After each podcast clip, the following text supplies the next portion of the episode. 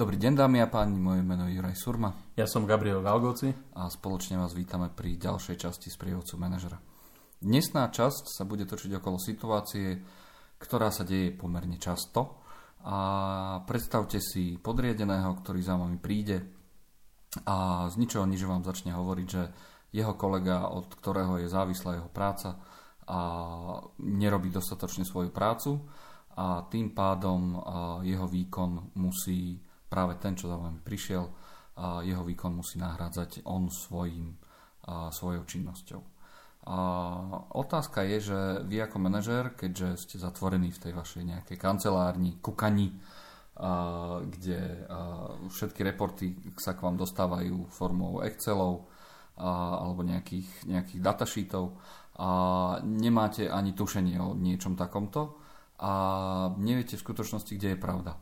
Je to naozaj tak? Alebo je to o tom, že kolega, ktorý za vami prišiel a jednoducho tuší, že má problém a tak sa začína vyhovárať na niekoho iného. Respektíve je tam ešte niečo iné, o, čo, o, o čom vôbec nemôžete vedieť. Teda otázka je, ako rozlústnuť túto situáciu.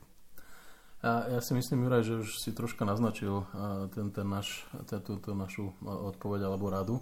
Ono treba sa najprv zamyslieť nad tým, alebo respektíve na, naozaj veľmi objektívne si skúsiť zhodnotiť, prečo takáto, prečo takáto informácia prichádza. To znamená, čo predchádzalo tomu, aby, aby zamestnanec prišiel za mnou s takouto, s takouto informáciou, respektíve skúsiť zistiť objektívne fakty, čo teoreticky môže nasledovať. Ako si už naznačil, môže to byť v podstate e, obrana alebo v podstate ako predpripravovanie si pôdy na to, že zamestnanec vie, že niečo neurobil alebo neurobí a ako keby sa tým chráni a vytvára si priestor na to, že proste tu bude taká barlička a bude to proste pre neho taká ako keby taká uniková kapsula to nazvime, e, že, že prečo tá práca nebola urobená, aby keď potom povedzme prídeme k hodnoteniu nejakému kvartálnemu, polročnému alebo akémukoľvek, aby, aby sa na túto časť práce zamestnanca nepozeralo. Dobre, tak v tom prípade si roz, zoberme teda túto vetvu. Fajn tá, táto vetva, takto principiálne, aby som povedal, ako, ako manažér, v prvom rade by som si mal vážiť, že, že zamestnanec má tú dôveru a príde a, a takýto feedback mi dá. Hej. Uh, ja si myslím, že to, v tejto danej situácii, a dúfam, že to sa naozaj stáva často, je, je to o tom, že ten vzťah medzi zamestnancom a, a, a svojim šéfom nadriadeným je natoľko otvorený, že zamestnanec nemá problém s takouto informáciou prísť. To znamená, že buďme radi za takýto feedback a, a, a v podstate berme to tak, že takáto informácia existuje. Teraz na nás ako príjimateľoch tej správy je, aby sme si overili to, e, to, e, tie fakty. To znamená, e, čo sa vlastne deje v tom týme. Hej? To, zamestnanec, ktorý nám takýto, takýto feedback dal, asi by som možno začal s ním. Začal by som teda v podstate aký, nejakým spôsobom ho naviedol k tomu, aby mi proste povedal viac menej, čo sa deje. To znamená, ako sa k tej situácii dostal, to znamená, že um, z toho, z toho opisu, ako si to ty povedal, uh, človek, ktorý sa mi posťažoval na kolegu, ktorý si nerobí svoju prácu poriadne, je závislý od výsledkov toho človeka, to znamená, ako keby je tým ovplyvnená jeho, jeho, jeho kvalita práce a on to bere tak, že proste chce dodávať 100%, 100% uh, výkon. Takže zostaňme v tej pozitívnej rovine a skúsme sa spýtať zamestnanca, OK, čo sa stalo, v akej okolnosti prestal ten iný zamestnanec, nazvime ho Jozef, robiť, robiť tú svoju prácu poriadne. To znamená, čo tomu predchádzalo. Bolo, je to, niečo sa stalo, alebo, alebo čokoľvek. A snažiť sa zistiť e, od tohto zamestnanca, ak, v ako, akej fáze to prišlo a akým spôsobom on teda začal, alebo respektíve ako on vyhodnotil to, že tento človek nerobí svoju prácu. No, zrazu príde ti odpoveď, no ale to už trvá nejaké 4 mesiace teraz už je toho proste už dosť. Dovtedy som, ako doteraz som to tak nejak akože stíhal a teraz je to už akože veľa.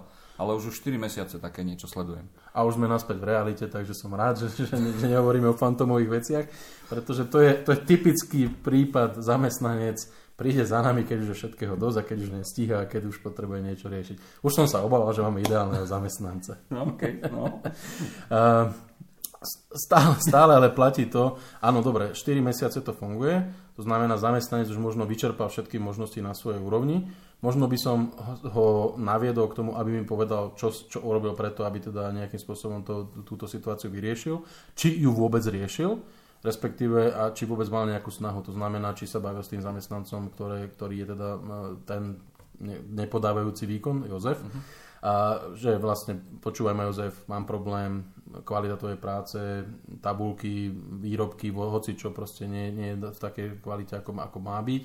Ja musím tým tráviť viacej času a, a nejakým spôsobom ma to oberá o čas, ktorý by som ja mal venovať svojim úlohám a, a, a mali by, mal by si sa na to pozrieť. Hej, to znamená, urobil ten zamestnanec nejaký krok, alebo len jednoducho zhodnotil a povedal, nedostávam výsledky, jednoduchšie bude pre mňa, aby som nevytvoril nejaký medziludský problém alebo teda konflikt na pracovisku, tak ja radšej budem robiť niečo navyše, ale už mi to prerastlo cez hlavu. No, OK. Uh, dostaneš odpoveď, že uh, robil som, doteraz mi to nevadilo. Hej, doteraz mi to nevadilo uh, robiť niečo, keď treba pomôcť, tak pomôžem, ale už teraz je toho veľa. Vieš, čiže, čiže uh, dostáva sa, uh, je, to, je to tá situácia, ktorá hovorí o tom, že a ten človek normálne stíha robotu aj toho druhého. Áno, toto je zase uh, feedback pre nás, alebo, alebo v podstate poznanie pre nás ako manažera, že máme v týme človeka, ktorý má kapacitu, ktorú nevyžujeme na 100%. Alebo, že máme tým tak zle nastavený, že namiesto dvoch, tam namiesto jedného človeka tam máme dvoch a to je si... No, to je jedno. Hej. Čokoľvek, je to, je to ale feedback pre nás. V každom prípade je pred nami človek, ktorý prišiel z nejakého dôvodu, povedať, že už to nestíha, ale zároveň hovorí, že on by to aj celé prakticky stíhal sám robiť. V prvom rade by som naozaj zistil motiváciu tohto človeka, prečo taký feedback prišiel, čo s tým urobil a čo, čo, čo, čo, čo dovtedy urobil. Mm-hmm. Druhým krokom, ktorý by som asi urobil ako manažer, v podstate porozprával by som sa s týmto človekom, to, s Jozefom. Mm-hmm. A v rámci, a určite by to nemalo byť o tom, Jozef bol za mnou, Juraj a povedal mi, že nerobí svoju prácu poriadne a on musí za teba ako keby do, dorábať alebo sanovať tú, tú nekvalitu alebo nejakým spôsobom kompenzovať, pretože ja som ako manažer vidím len finálny produkt alebo vidím finálny výsledok a nejakým spôsobom som nepostrehol zmenu kvality alebo nejakých, nejakých indikátorov, ktoré sledujeme a, a, a v podstate zistiť ako keby feedback toho konkrétneho človeka, že čo sa deje. Hej. Pretože ten človek môže prísť a povedať, ale ja si svoju prácu robím, to je len uh, osobný útok na moju integritu alebo čokoľvek.